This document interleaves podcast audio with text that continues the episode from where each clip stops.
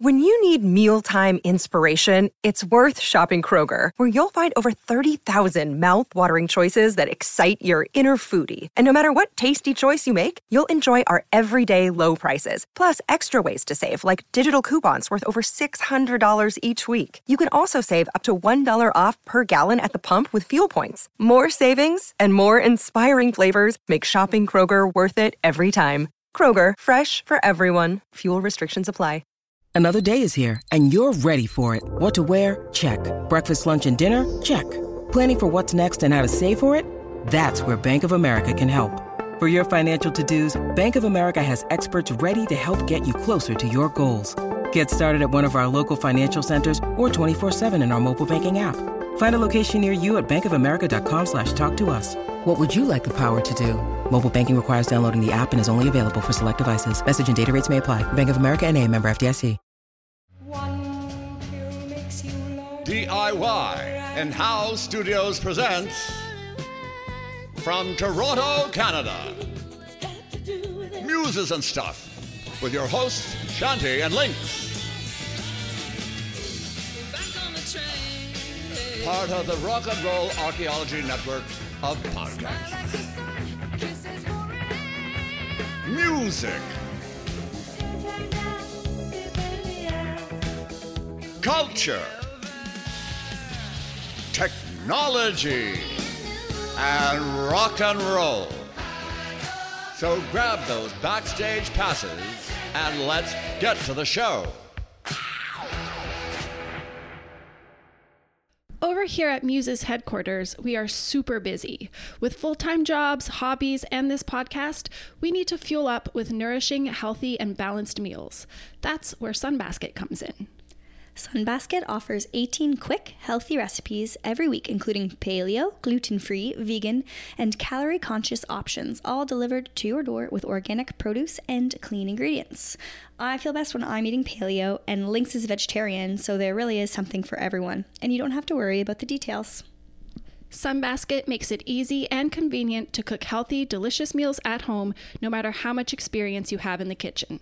Now you get more options than ever. Just go to the Sunbasket app and pick from 18 weekly recipes. Easily cook dishes like Buddha bowls with braised tofu, soba noodles, and cashew lime dressing. Basically everything we love eating. Yeah, there's paleo, gluten free, lean and clean, vegan, Mediterranean, family options, and more. Sunbasket works with the best farms and suppliers to bring you fresh organic produce and responsibly raised meats and seafood. This is super important to me when I'm choosing my meat. Everything is pre measured and delivered right to your door. You get a healthy and delicious meal on the table in as little as 15 minutes. Sweet. There's something for everyone, so you can be your kind of healthy. Go to sunbasket.com slash muses today to learn more and get $35 off your first order. That's sunbasket.com slash muses, M U S E S, for $35 off. Sunbasket.com slash muses. Hey there. Hello, Lynx. How are you doing? I'm doing well. I'm doing better Yes. in the last couple of days, so I've almost completely gotten my voice back. Yes. It sounds really adorable though. Oh, thank you. Yeah. But I'm glad it's coming back. We talked a couple days ago and it, I couldn't even recognize your I voice. called, yeah, I called you on the phone because we were supposed to record a few days ago. And I was like, you know what? I better call Lynx and just let her know what I sound like. And then if she thinks that it's bad, then we'll reschedule. So we no we one would know it's Shanti and Lynx. They'd be like, who is this? Who's that old man who's now the co-host of the podcast? yeah, So, anyways, it's a good thing that I'm not presenting this week. So Yes. you're going to be doing most of the talking. That's I'm right. going to be drinking tea and giving some thumbs up, head nods, and uh, maybe asking a couple questions here and there. Perfect. Yeah, so we've got Lynx presenting an episode today, and I presented the episode last week. And then um, for those who love um, the interview, we'll have lots of those coming up. And trust me, we have some exciting, exciting things planned. Absolutely. And our I almost network. can't even believe it. Yeah, our network, Rock and Roll Archaeology, there's plenty of amazing interviews and shows on there as well if you're, you know, looking for something in between our episodes. So check that out as Head well. over to rockandrollarchaeology.com and check out their shows and their merch and um, give a little donation to Yeah. the Patreon and whatnot. So this episode is going to be about the Cramps. So the Cramps were one of my favorite bands from the punk era, sort of. You'll find out. Two people are important in the Cramps. Lux Interior and Poison Ivy, Well, those names are amazing. right? And for anybody who's new to our podcast, mm-hmm. we should just say that we love talking about the inspiration behind the music, um, the wives, the groupies, the girlfriends. Yes. And then we've expanded out to talk about, um, Yes. this one sort of covers both. You're going to hear the story of a rock and roll band, but you're also going to hear the love story between Lux and Ivy. perfect. Yeah. So this is ex- like, I love these kinds of stories. Yes. Just these amazing love stories and They're an uh, incredible rock and roll history. original couple. I love them to death, so I'm very happy to be presenting this.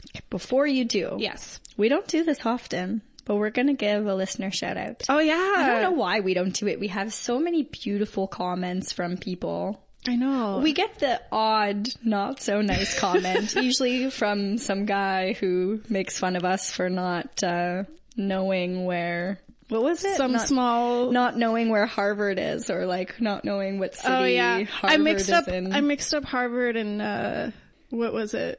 I don't know. I mixed up Harvard with something else. yeah, and he called Harvard us nitwits. I mixed it up, okay? Yeah, you know Anyway. what, guys, it's all right. We don't get everything right here. We don't claim to be music historians. We don't have a PhD And we're in Canadians, ethnomu- so- musicology. Uh, you tell me where Queens is, and I'll tell you where all your Yeah. universities are. Yeah, point out Newfoundland on a map. um, but you know what? If we ever do get something wrong, let's say, I'm totally fine with correcting things and being like, oh, we did get that Absolutely. wrong. Just let us know what it was in like a kind way. Um, like there was once we got like a, a good episode, but you had some things wrong. But it's like, what? Let us know. You know, like be specific because it's hard to go back into episodes and be like, so what exactly was it? You know, there's a lot of stuff going on and you can't catch it all, but we try our best. And yeah, we wanted to shout out. Chase Soleil. Yeah. So this was such a nice um, Instagram message from a teenage girl that just loves music and what I thought was so sweet that um, she mentioned that she loves this genre of music that people her age aren't quite interested in. So our podcast helps her connect to the music. So I just wanted to say thank you so much for Yeah. listening. That's so special too because I absolutely was that teenager. Yeah. So yeah, it's good to know. You know, I wish I had uh, found a podcast back then. It didn't exist really. I don't think so. Yeah, kind of invented our own. And we'll see you at the next Toronto Dolls meetup. Yeah, absolutely. Yeah. And speaking of, that was an amazing time. We had an amazing time with Pamela and we met a bunch of amazing dolls recently and Yeah, we're still kind of flying, flying Yeah. high on that. yeah, it's it's an exciting time. All right. Well, speaking of exciting time, I'm ready for the episode links. Hit me. So I'm going to tell you a little bit about Lux first. His real name is Eric Lee Purkhiser. He was born in 1946, October 21st, in a suburban town called Stow, which is located just outside of Akron in Ohio, a little ways away. His parents were pretty conventional, very Catholic. His father worked at the local Goodyear plant. Stow and Akron weren't the greatest places to grow up, very industrial, lots of environmental issues, and most of the men in the town worked like 40, 50 hour weeks. The men worked hard, but partied hardier, hardier, harder. Oh yeah, they party hardy. I get that. Yeah. I come from that kind of town too. Um, to give you an idea, Akron is actually the birthplace of the first Alcoholics Anonymous site, which was founded 11 years before Lux was born. So that's Akron for you. So, like many musicians and music lovers, Lux had an older brother who he describes as a juvenile delinquent who turned him on to rock and roll at an early age. He also developed his taste for the weirder side of life as a young child. He devoured books, comics, radio shows, B movies. A big comic he loved was Tales from the Crypt, which the font, that's the font that the Cramps would later use for their logo. Did you point them out when we were at the um, Rock and Roll Hall of Fame? They definitely aren't in there. Oh, I thought They might, there might be like, thought we went into tiny that one thing? room where you were like, "Hey, I went crazy over the punk stuff for sure. Okay. They, I don't, th- I don't remember them being there. They're, they're one of those bands that have always just been under the radar of getting the recognition they deserve. Okay. So in 57, Lux discovered a radio DJ named Pete Mad Daddy Myers, and he really became a key figure in Lux's road to rock and roll. I was curious about Pete, so I went on YouTube and you can find some of his radio shows on there and it's super awesome. The music kicks ass. It's completely obvious that Lux was greatly inspired by him. Likewise for television, there was a weekly show called Shock Theater that played all the terrible movies you can imagine and had a crazy host named Gul, Ghoulardi? Ghoulardi. And he was always getting into trouble for doing crazy things on TV, but the ratings were insane, so they kind of kept it going. And kids like Lux were like devouring it. Uh, you can also find some of his stuff on YouTube. He was a crazy one. So Lux watched his brother and his friends and all the other high schoolers going to hops, playing gigs at rallies, you know, committing minor crimes. Mm-hmm. and he really couldn't wait to become a teenager himself. And of course, he got to that age and he and his buddies did the exact same thing. And Lux even had a younger brother who began to idolize him and also, he also handed down his love of music. So his younger brother actually ended up following in his footsteps. He was playing in bands and eventually his brother ended up becoming a studio producer and engineer. So music's in their blood. When Lux reached his 20s, the world changed. Vietnam was looming. His options were limited. So he decided to take the educational route, hoping to avoid being enlisted by moving to California and enrolling at Sacramento State. Oh, that sounds like a pretty good plan. Yes. This would be a life changing decision because this is where he meets Ivy. So let me tell you a little about Poison Ivy or Ivy Rorschach. Sometimes she goes by that as well. I she can't wait to see pictures of Oh them. my God. You, you're gonna, I should have sent you some music beforehand, but we'll listen after. She was born Kristy Marlana Wallace on February 20th, 1953 in San Bernardino. She was the youngest of three kids and was doted on by her family. Her dad was an engineer in the aerospace industry and her mother sort of worked as an interior decorator. The family, they would buy houses, redo them, and then flip them. So Ivy and her siblings were never in the same place for too long, which of course is unsettling to kids. She was never at school long enough to make real friends. She really kind of became her own best friend, inventing her own worlds. Uh, she also grew up with music around her. Her maternal grandmother was a pianist and her paternal grandfather was a violinist. And like Lux, uh, she had older siblings who would play records all the time. And uh, she said, my mom, who had a beautiful singing voice, would always sing along if an Elvis record came on the radio, and my sister and I would sing together in the back seat of a car if a girl group came on the radio. Nice. Yeah. So there was always musical moments happening around her. It was her older brother who introduced her to the guitar. He was, he played, he taught her some songs. She fooled around with it. She taught herself, but that was more fun than something serious at the time. It's just a passing interest. At school, Ivy was always an outsider. And the older she got, the more she grew to embrace that. She got a kick out of playing it up. She began smoking, wearing lots of makeup, getting into fights with teachers. Sounds just like me. um, embracing her own rebellious image kind of led to her embracing her like outsider rock and roll persona. She was always on the hunt for like not so mainstream music or novelty records, if you will. Think like um, Purple People Eater or Martian Hop. Both her and Lux discovered Link Wray. You've definitely heard Link Wray before. Rumble is probably the most popular. Anyone who's seen Pulp Fiction knows that song. Oh, okay. I think it's um, the uncomfortable silence moment when they're sitting. Oh, yeah. Yeah, it's a great instrumental.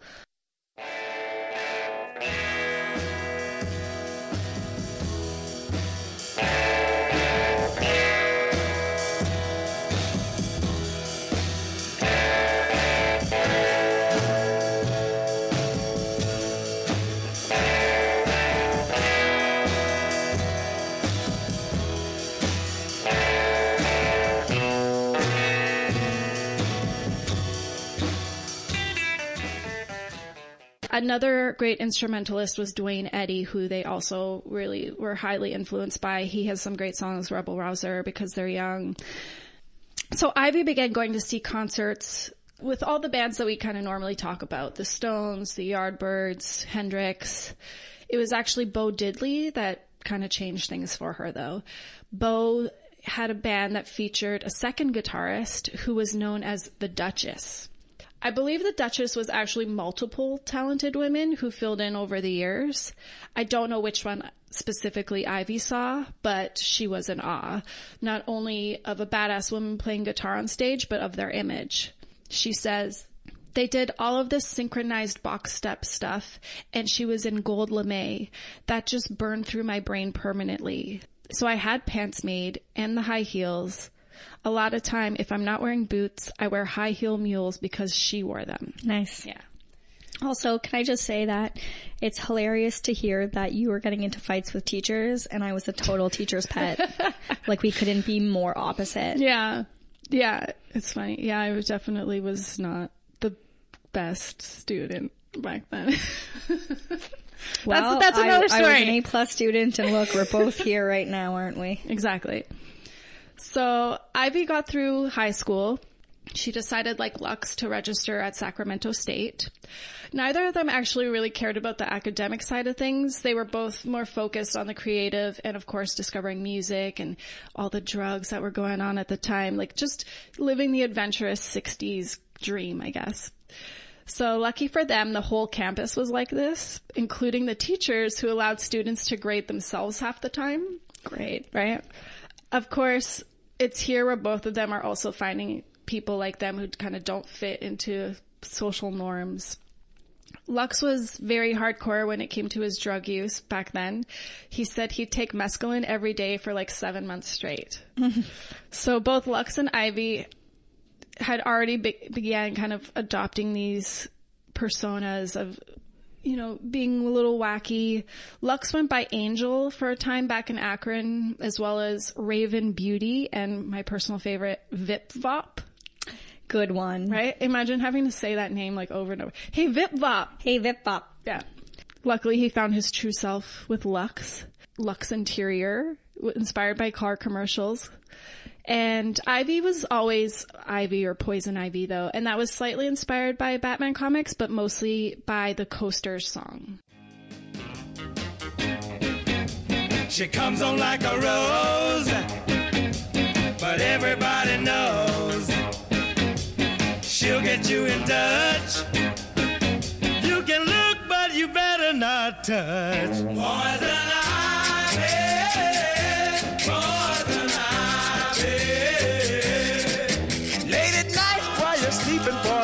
poison comes a creeping around. I like that band. Yeah, they're great. Who doesn't though? right?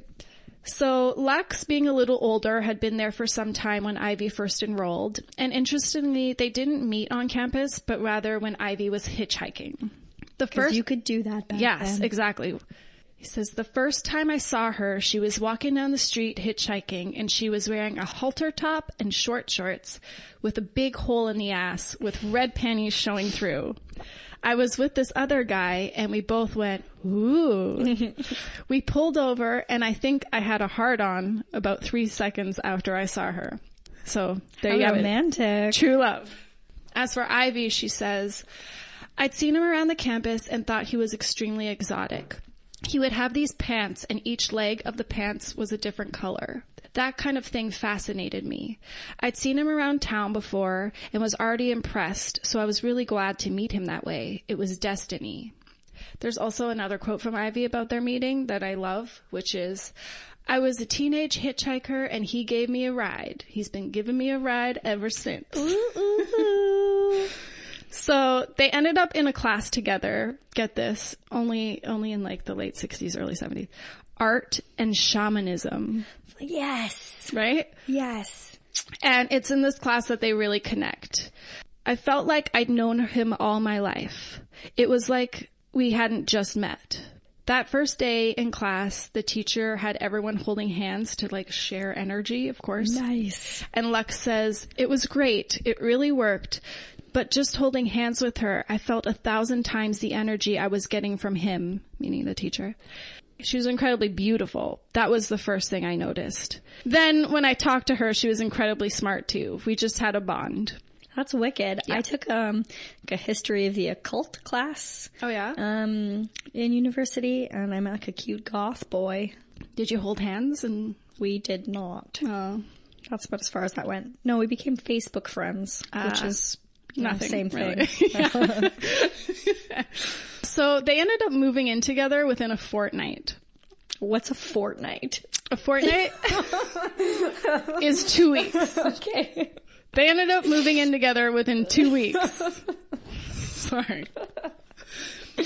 Friends tried to warn them off such, you know, quick shacking up, but as Ivy says, we fell in love very quickly. We were just together constantly and we were pretty much out of our minds constantly, to be honest. We didn't come to the surface for a long time. Sexy. They were happy. So they quickly discovered that they both shared this really unique love of music and within a few days of meeting each other, they were already discussing, you know, the possibilities of them starting a band. Well, there were a few current bands like the New York Dolls, the Stooges, T-Rex that they did enjoy. They found most of their inspiration from like old thrift stores. They'd buy all these cheap old records and basically discover this old kind of rockabilly sound that had just been kind of lost. Nice. Yeah. So they're listening to this, they're absolutely loving it and realizing like the Stones and Zeppelin are doing for the blues, like we could do this for rockabilly, you know, like why not? We can we can do this. So I've actually got a job at Goodwill to like ensure that she'd be there for the trucks to pull in so they'd be the first to like get records. That's how important these records were to them. They also discovered an article in Rolling Stone magazine that detailed the existence of a Sun Records warehouse in Memphis where you could buy five records for one dollar. Oh, my heart. Right? So this led to a road trip where they stocked up on all the records they could afford. They went down to Memphis just to buy all these records. Um, they are absolutely famous for their killer record collection. So this was really the beginning of that. You can look up, um, again on YouTube and like see their record collection. There's photos of them. It's, they have like a whole record room. It's, I would kill to go in that room and listen to those records. That's so neat. Well, Plez and I have kept in touch, so Yes. you know we've always got friends over it. go to the warehouse. Memphis. Yeah. So they really wanted to do their research before jumping into the music themselves. Another Sun Records fun fact. Lux was highly influenced vocally by Charlie Feathers, who worked at Sun for a time as a session musician. He was sort of an unsung hero of sorts. No one really gives him the credit that he deserves. Um, he very much influenced rockabilly and tons of artists that came after him. A couple records, if people want to look him up, That Certain Female or Can't Hardly Stand It, I recommend those. So Ivy and Lux ended up back in the Midwest, partly because, as Ivy puts it, there was a legal issue in California that they, they don't they don't go on. I think being very unorthodox in their looks and lifestyle choices kind of made them stand out, and they did get their fair bit of attention from the police. But yeah, they don't elaborate much more than that. But they needed to get away from California for a bit. Okie dokie then. I think it's hilarious that they decided to go back to Akron of all places because I'm sure they stood out even more there. yeah. But it was probably great for record collecting, you know, scouring new thrift shops and whatnot. It's in Akron where they really start to take the idea of forming a band seriously. Ivy said, I think being together, not just as a couple, but as partners in crime, that you can get each other wound up in a way that a person alone can't. We convinced each other that it was a viable option to have our own band and that everybody would think it was cool. It was kind of a delusion, except that we succeeded with it. So they're reading about this scene that's happening in New York, this punk scene, CBGBs, Maxes, bands like Television, Patti Smith, Blondie, the Ramones, Talking Heads. So in 1975, they travel to Manhattan to to see some of these bands and everything. And that's when they kind of cemented in their brain, like, yes, this is a scene we're meant to be in. It's a stiff competition. Oh God, yeah. But they're all just starting out. Like it's, they're not famous yet That okay. but it's great music coming out of there. So Right. they're like, we want to be here. So they make the wise decision to leave Akron and set up base in New York City on East 73rd to be exact, if you're a New York nut like I am. so they had no jobs, no money. Their apartment was so tiny it barely fit them and their records, but they were happy to be there, finally working toward being a real band. It's Ivy who came up with the name The Cramps. a year before when they were just, you know, dreaming of making things happen and they stuck with that. Um, as in like lady cramps? I I'm not positive like I think it multiple meanings. I'm sure that had something to do with it though. I mean, it's pretty badass. Yeah, exactly. So since she grew up playing guitar here and there, it was a natural for her to kind of gravitate toward that role. And same with Lux, who was always just kind of a natural performer and commanded attention. So he was going to be the singer. I love it when bands get together that like have never really played instruments before, but they're like, let's learn the instruments. Yeah, so as that we go. Can... Most people, this ki- it's, it's amazing. Most Like Joy people- Division did that, didn't they? Yeah, I think so. Yeah. Most people learn and then try to seek out forming a band, but the punk scene is very different. Most of them just jumped into it. Yeah. Yeah. So Lex did eventually find work in a record shop on Lexington and 85th called Musical Maze, which helped them get on their feet a little more. And that's where he became friendly with his coworker, Greg Beckerleg, who shared similar taste in music and a desire to be in a band. Greg, because you'll find out, if you're a cramp, you gotta have a cool name. Mm-hmm. So Greg changes his name to Brian Gregory. He had an obsession with Brian Jones, and he, he like he, I think he kind of thought he was Brian Jones, or he wanted to be Brian Jones Is he Brian with an I or with a Y? with a Y. Alrighty then. Yeah. So from now on, Greg is Brian when I'm speaking. Now, Lux and Ivy were excited to have this new bass player in the band, but Brian got a little overexcited at the idea of being in a band, and he immediately went off, bought a guitar at a pawn shop, and even stenciled the cramps on the case. They did not have the heart to tell him we need a bass player, so it was decided instead they just have two guitarists. Right. In the end, Brian sort of was the bass player. His guitar would be tuned lower. He did sort of the bass lines while Ivy hand- handled like lead guitar stuff. So it worked out.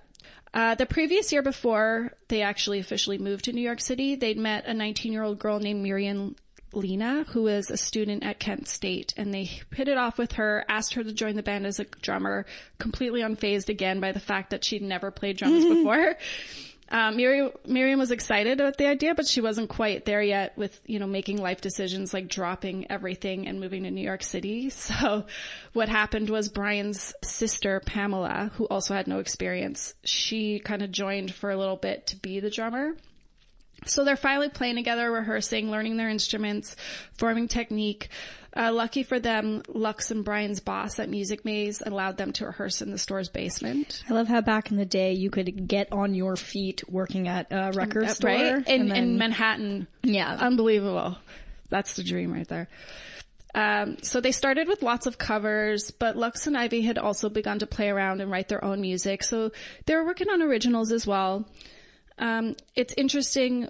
They were attempting to learn these songs they loved, but since none of them really knew how to play, they could not cover them as precisely as if they did know how to play.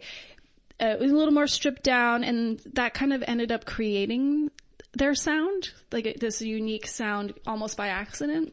So Pam didn't last long. She didn't share the dreams that they had, but Miriam decided, okay, maybe I will try this. So Miriam says, I was in a band and I had yet to find a pair of drumsticks, let alone a job or a place to live. Sweet. Right? The group was Oh, the things you can do when you're 19 years old. Ugh. The group was like about four months into rehearsal, but she kind of fit in nicely. Um, fun fact, she was born in Sudbury. Wait, what? Yeah, Miriam. My, my Sudbury? Su- you're Sudbury. You're freaking kidding me. yeah. Cool. Yeah.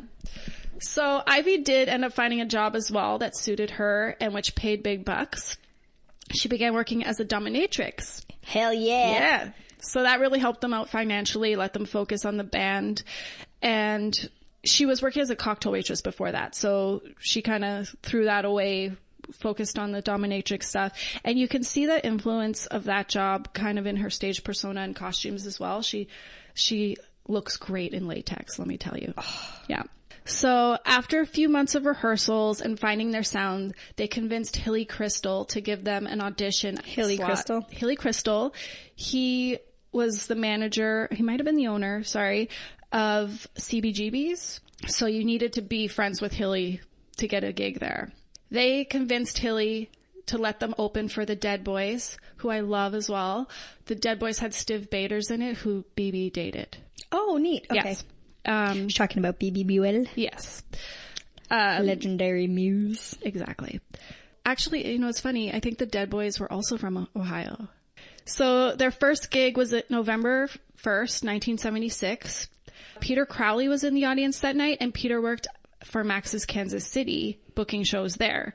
So Hilly watches the Cramps and is less than impressed with this first gig, but Peter's like, there's potential here. Like, I'm, I want, I want to see more of this. So he immediately asked them to perform at Max's. In fact, he asked them to play every Saturday night, which they did right into 1977. They were opening for bands like Suicide Blondie and Mink DeVille. So Max's wasn't an easy gig to play either. Audiences there were really known for being quite vicious. They'd heckle, fights were breaking out. They let you know whether they liked you or not. So they were thrown right into the deep end from the get-go, but they never let that faze them, and those Saturday nights were extremely important for the band's progress as a group. Their musicianship grew, they learned how to, you know, work the most unfriendly crowds. Uh, they were beginning to get a following as well.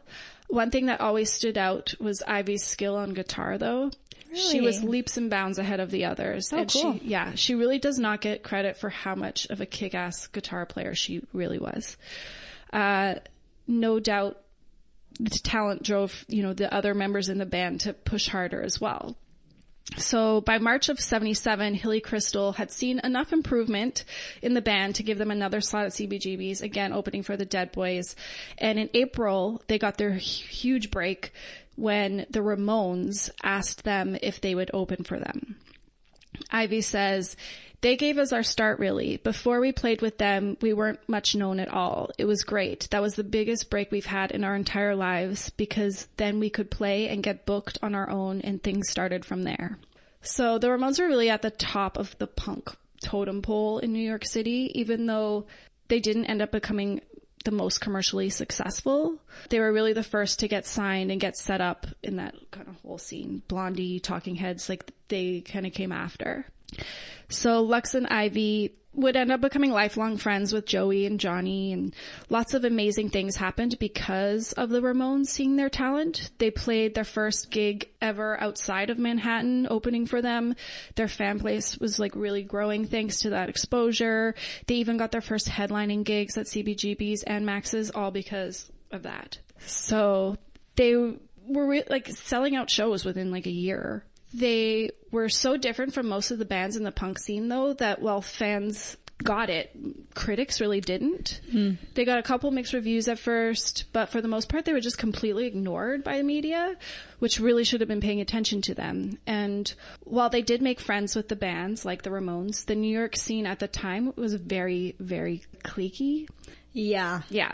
And they totally did not fit in anywhere. So just like when they were kids, they were kind of sidelined as outsiders. And punk would soon kind of be moving in a different direction. You know, like new wave would be coming after that. And It's like punk on top of punk. Yeah. They were like punk on punk. so yeah, there's this, this strange thing where people just didn't really know what to make of them at the time. So about a year in, Miriam decided to quit the band. She had different music tastes than the others. There's going to be a lot of changes in the band coming up. All right. Just, but Lux and Ivy, they they are the band, right? So she went on to be in other bands and form a label in the 80s with her husband called Norton Records. She also wrote and published multiple magazines and a book. So go Miriam. She's Yeah, go. Miriam. Uh, there were no hard feelings between her and the band. They found a replacement in another Ohioan named uh, Nick Stephanoff, who would become known as Nick Knox. So it was very lucky they found him when they did because it was about a fortnight later I know what that means now. that the band was invited not only to perform but record in Memphis by Box Tops and Big Star frontman Alex Chilton. Nick actually played his first gig with the band there, and it was also the biggest crowd they'd ever had with about a thousand in attendance.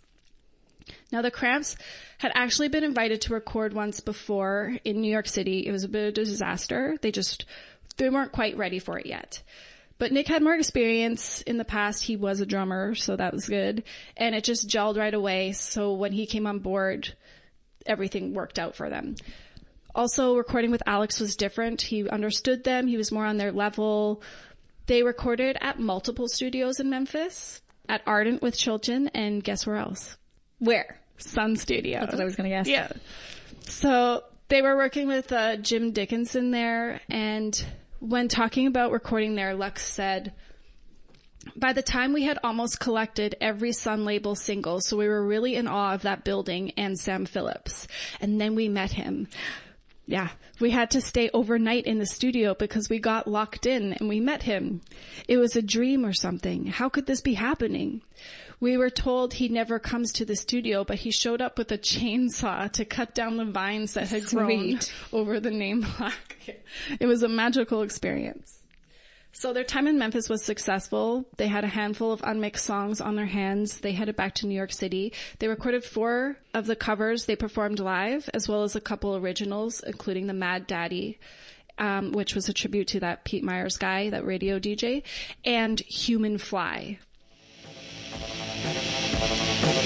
When I'm a human fly, I, I spell L-Y. I, I say buzz, buzz, buzz, and it's just because I'm a human fly, and I don't know why. I got 96 tears, 96 eyes. I got a garbage brain that's driving me insane, and I don't like the ride. Human Fly was their first kind of original single that they would put out. Sweet name. And when I was reading this, it just blew my mind that we've also recorded there. Just throwing that out there. Yeah. Just gotta work it in when you can, bud. So cool. So back in New York City, they were headlining more gigs, finally getting some real media attention from places like CBS that included them in a two-part punk rock phenomenon report. So, you know, it was, it was starting.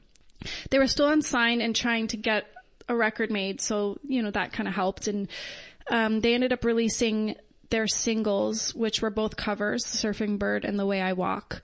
They released them independently on their own they decided it was time to head down to LA for some gigs and show them, you know, what rockabilly was all about. So some of the shows were successful, others less. They opened for the Runaways, which the sounds, like their musical is, is just so different. So it, it's kind of hard opening for bands that sound like one thing when you're so vastly different. You know, not everyone in the audience is going to get it. Um, they played one of their most infamous gigs though on June 16th, 1978. They played at the Napa State Mental Hospital. Okay. Yeah. They actually asked if they could play at a mental hospital and I will, I will let Lux explain. We always wanted to play at a mental institution because we always had a problem with audiences not being quite what we'd like them to be. We thought if we went to a mental institution, the audience would contribute, and they really did. There were male and female inmates humping each other on the ground. It was the most bizarre show we've ever done. Those people just went crazy, doing everything you'd imagine people in a mental institution to do. People were licking the walls, people laying on each other and coming up to us, talking to us while we were playing, but mostly it was people dancing the weirdest dances you've ever seen. I don't know how I feel about this.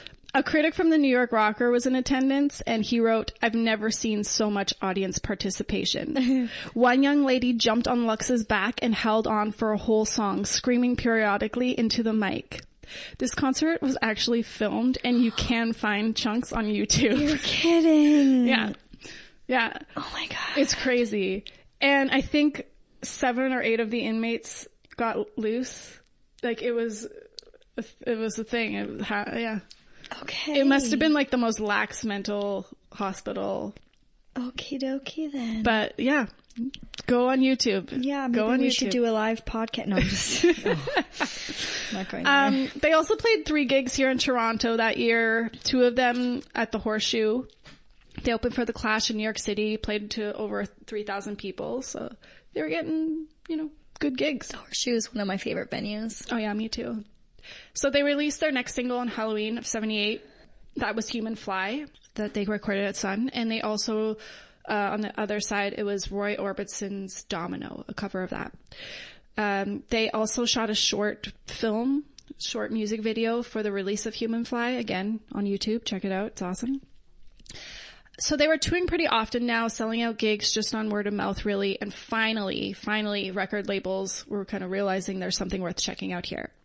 I want to mention that while they did attempt to find a decent manager in the three years that they were labelless, uh, it was actually Ivy who covered all the business management side of things. Yeah. Yeah. She booked the tours. She was the one working out contract stuff. Um, IRS records came to them. They offered to reissue their independent singles as an EP, which was called Gravest Hits. And they offered a tour in the UK supporting the police. Nice. IRS Records, the founder is Miles Copeland, Stewart Copeland's brother, Alrighty. hence the police. So the tour went incredibly well. UK audiences and critics extremely receptive to them in a way the US never has been. And the UK has better taste. I agree. Yeah. So that led to Miles Copeland offering to release a full LP. It was called Something the Lord Taught Us, and they recorded it in Memphis, not at Sun Studio, but at the Sam Phillips Recording Studio, which was a recording space they opened in 1960. And I looked it up, and it's like a walk, walking distance from Sun Studio. Cool. Yeah. Again, it was Alex Chilton as producer. So in 79, that was a major year for them, touring nonstop in the States and abroad with bands like the Dead Boys, the Buzzcocks, the Police, Iggy Pop, and they finished recording their first LP, which would be released in 1980. Very successful tours all over Europe. Uh, well, in the UK, they also made a video for their next single, which was called Garbage Man. it's a great song. So after the European tour, they came back to North America, and Brian Gregory, the second guitarist, quit super unexpectedly. Lux says, we smoked opium. I said goodnight, went to bed, and the next morning he was gone. Hmm, maybe it has something to do with that opium. Maybe. Brian had his own issues he was dealing with, including major insecurity, oversensitivity, along with a pretty bad heroin habit. Hmm. So he also had goals of like making it big and was always trying to change the style and the image of the band in order to become kind of more mass friendly, which is not something I, Lux or Ivy would ever consider doing. So I guess he just decided to move on. Brian went on to play in a band called Beast for a short time. He married an Australian woman named Robin Hunt. They created a horror TV show called Freezer, which unfortunately was never picked up. He did a cameo in George Romero's Day of the Dead as a zombie. Um, he ended up moving to Florida, managing an adult bookstore. An adult bookstore. Uh, then he moved Really to LA. made it big there, Yeah, Brad. yeah. In 2001, he ended up passing away at age 49 from heart failure. So they got a replacement to finish out their tour commitments because Brian left it literally in the middle of a tour. Uh, and when that was done, they kind of took stock of everything and decided it was time for an even bigger change. And after five years of living in New York, they packed up their stuff and headed to LA. They just weren't happy in the New York scene. Like they never really felt like they fit in, even though they did have friends there. So they started making the rounds of the local scene, checking out bands, seeing if there were any good replacements for Brian, and they did find one. Another Brian, actually. Brian With a Y or an I. Tristan. Brian Tristan, who would soon be dubbed Kid Congo Powers. Kid Congo is also great friends with our friend Pleasant Gehman. Oh no way. They were roommates for years. And I've been thinking about her lately. We should check in. Pleasant's the best. Yes, we should. They were roommates for years, and he wrote for Pleasant's punk rock magazine, uh, fanzine called Lobotomy back in the day. I think Kid and Pleasant kind of made up the most for that magazine, so they were really close. And we have an interview on Pleasant Gehman, so you guys yeah, can check go it out. Check She's that out. a phenomenal woman.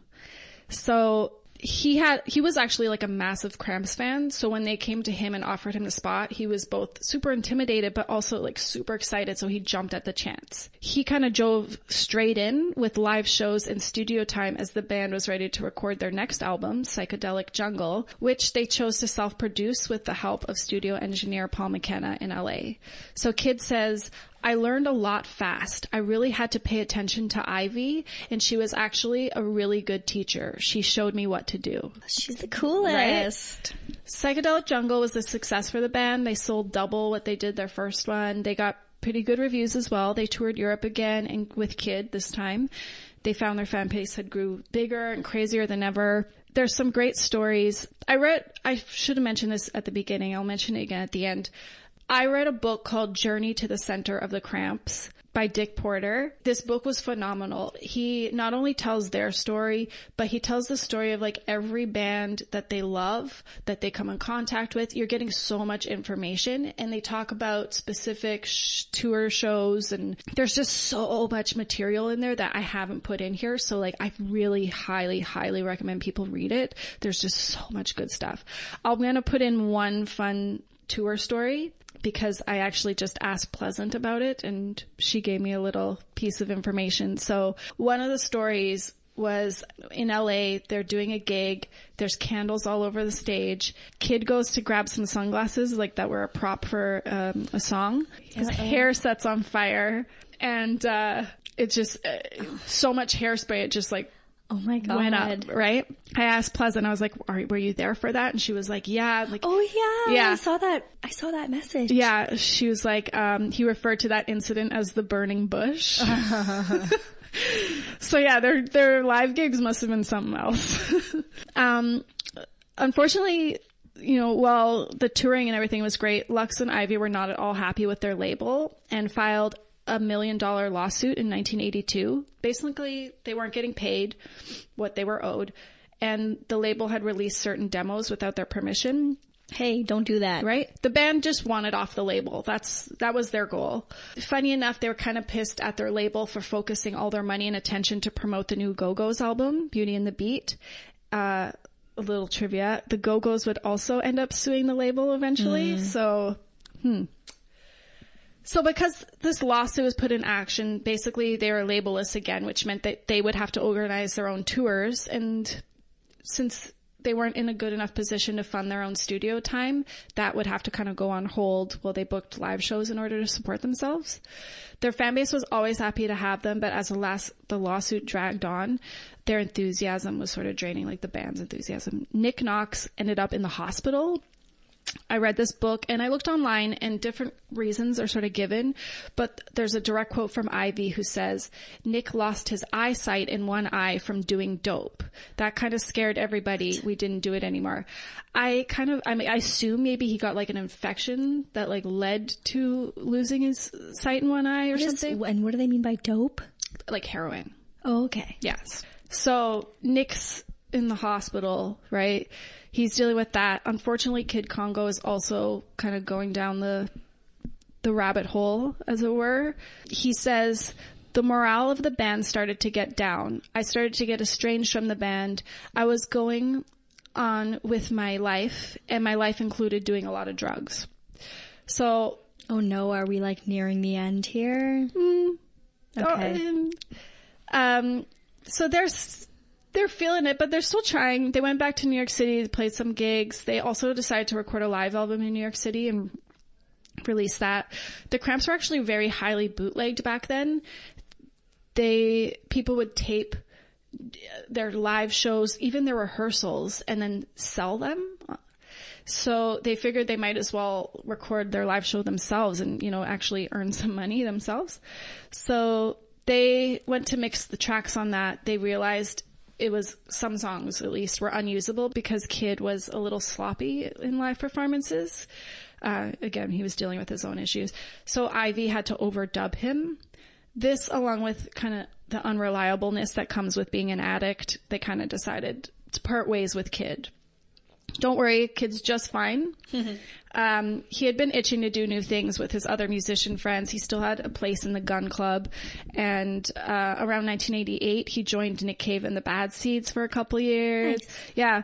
Um, he's always involved in some musical project or another. His band is called Kid Congo and the Pink Monkey Birds. So he's still out there making music and being kick ass. So with the legal battle going, IRS Records released a compilation called Off the Boned without the band's permission again, which sold like crazy. Uh, that was all money that they wouldn't see unless the lawsuit was over those, so they were not impressed. Um, they were also down a band member and couldn't play live shows in order to keep money coming in, so it ended up being two years before the lawsuit ended. As part of the terms, they aren't allowed to discuss the what deals were reached, but they were successful in their goal in getting off the label. Lux said, more importantly, we learned to stay out of the music business as much as we possibly can because the fact is, it is the most corrupt business on the face of the earth. We know that now, don't we? Oh yes, we do. So needless to say, Ivy sort of became the man's the band's manager again. They still had the live album they recorded in New York, and Ivy actually got a book and researched in regards to licensing and contracts. And she went to all these labels in like the UK and in France to reach small deals in order to just release the one record. She was she was amazing. So that was released, like I said, in the UK and France. They played some gigs with Nick's cousin filling in on guitar, but with no label, it turned in a lot of downtime. They kind of retreated into their own world again with their records. And like I said, check out YouTube. There's some great interviews with them at their house and everything, and you get to see all their kitschy stuff and there's a beautiful quote I kind of wanted to add from Lux. I think you and I and maybe a lot of listeners will relate. He said, over the years, you get to know them just like they're friends. Friends you have on your mind and you think, oh, I want to listen to that. And you go and grab it. When you've got a lot of records, it's more fun. You can just go looking through them and always find something that you don't remember what it sounds like. And you rediscover something you haven't heard in years. Mm. They were, their records were their babies. Yeah. And so how's the relationship through all of this? Like it Strong. sounds They're- pretty good. there hasn't been much No, they're fights and bites. they were a team from like the Yeah. get go. Friends and band members and stuff say like they never fought. They they were just the best. Cool. Yeah. So while during this downtime, they produced another band's music, the Mad Daddies. Ivy was working out deals with labels in France and New Zealand, Australia, and even Scandinavia to help release their next LP, which is called A Date with Elvis. Yeah. Ivy took both guitar roles on this album. She really kicks ass on this album. So it was recorded as a trio. With no label hassling them, they were in charge of everything from production to cover art. It was released in February of 86. Uh, the British press were actually on them at, about what they interpreted as sexist lyrics. This is what Ivy said about that. It's weird because they'll say we're sexist, but they don't even comment on my playing as being unique, which I find pretty sexist. The, right? The kindest thing that's ever said critically is that I play as tough as a man. That's a pretty sexist cracked. I play unique, innovative, original. I produce this band. I manage this band, and anyone who says we're sexist is blind and uptight. Fist pumping in the air. Yeah. Yeah. So they went on touring Europe again. The next two Blaze players they had were women. Jennifer Dixon did a short tour and then Connie or Candy Delmar, who was with them for their next album called Stay Sick, which was released in 1990. Would you rather be called Connie or Candy? Candy. Yeah, me too. Uh, so this time Ivy was able to score them a deal for a release in the US as well, so American fans didn't have to import, which they had to do for a date with Elvis. They made music video for their single, Bikini Girls with Machine Guns. Well,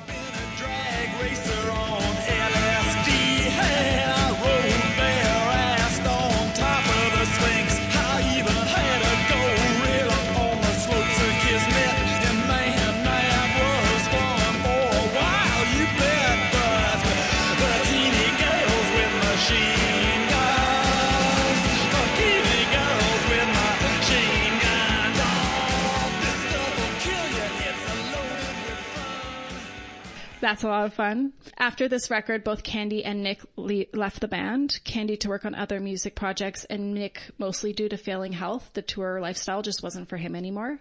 I'm not sure what Nick did after leaving the Cramps, but he passed away actually this year in June. oh wow. At 65, yeah.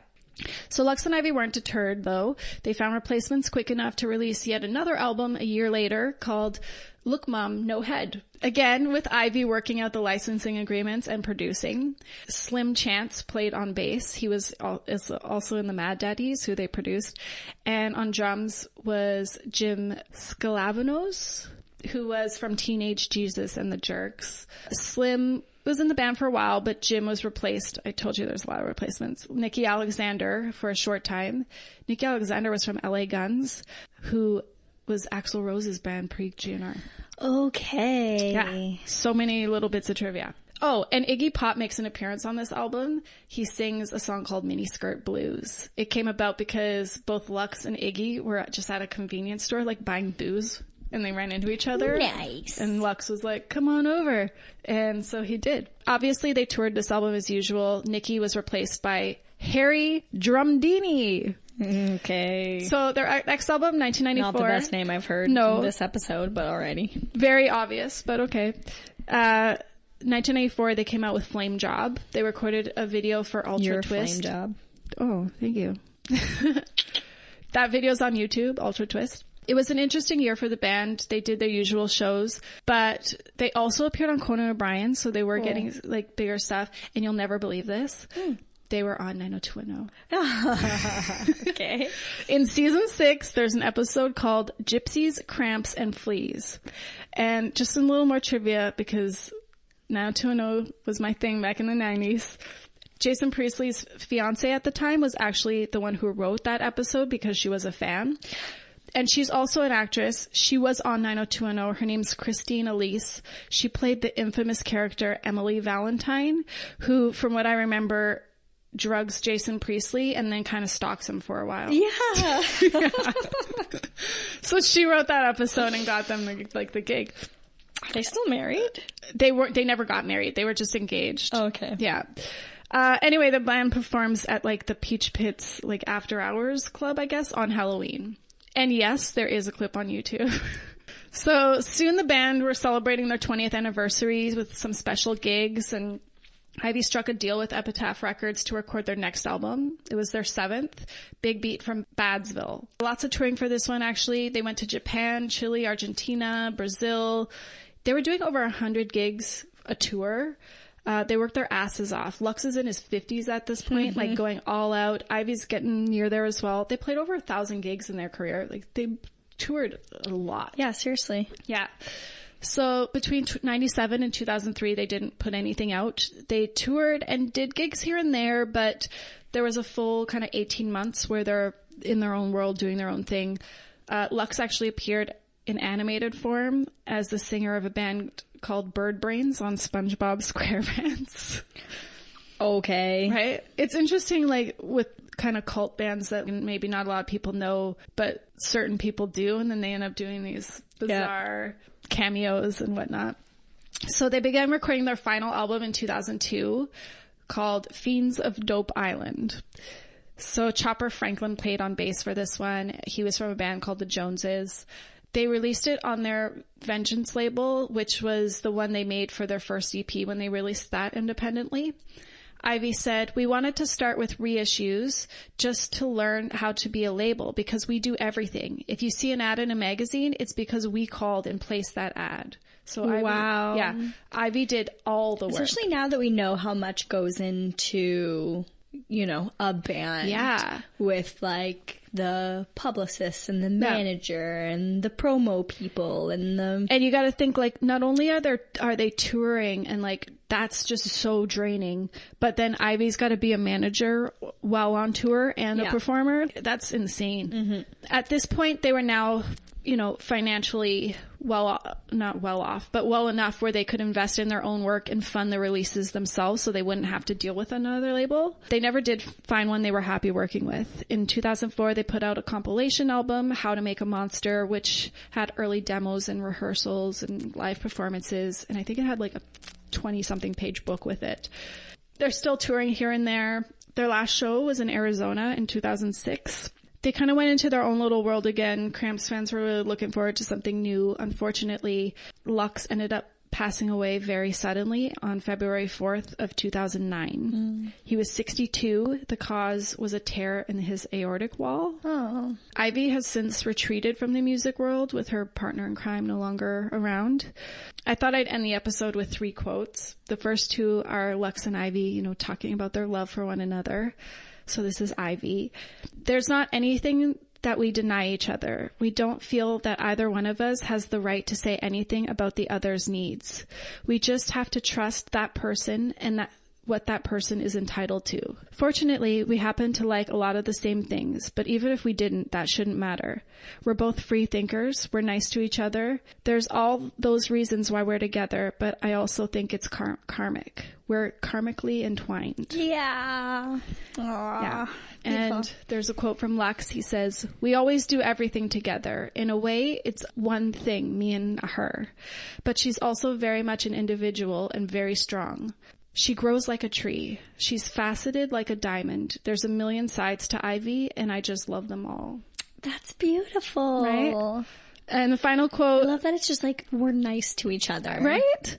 The final quote is from Kid Congo.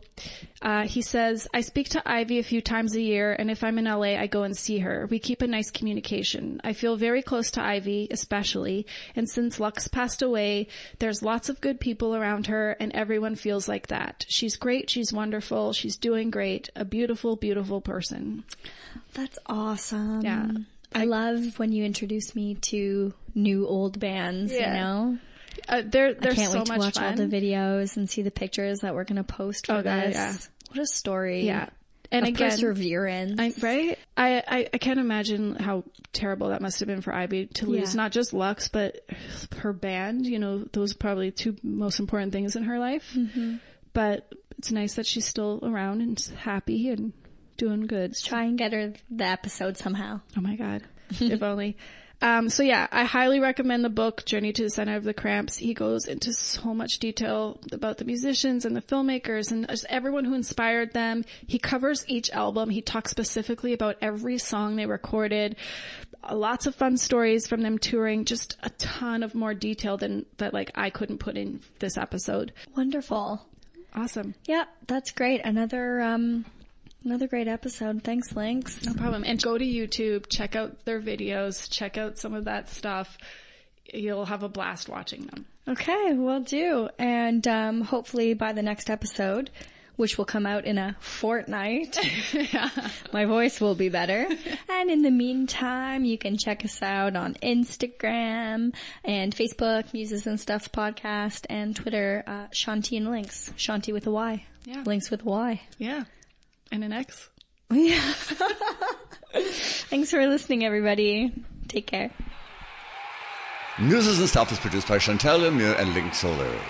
All songs can be found for purchase on iTunes, Spotify, or Google Play.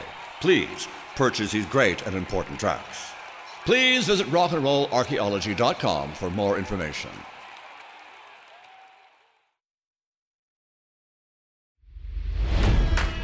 It's NFL draft season, and that means it's time to start thinking about fantasy football. FantasyPoints.com features industry leading experts and prognosticators using proprietary hand charted data to help you score more fantasy points. FantasyPoints.com is the place to go for whatever kind of fantasy football you play. Whether you play fantasy football, daily fantasy sports, or do a little bit of everything, Fantasy Points has the meticulously researched content to guide you to victory. And why wait for the fall? Fantasy Points also covers the new spring football league, the UFL. Join the guru, John Hansen, Scott Barrett, Joe Dolan, and other massive names in the fantasy football universe with an exclusive offer. Use code Pantheon for 15% off any fantasy points package, including the all in package, with access to every article, tool, and data nugget that Fantasy Points has to offer. That's fantasypoints.com and code Pantheon for 15% off at Fantasy Points. Fantasypoints.com, code Pantheon. Score more fantasy points.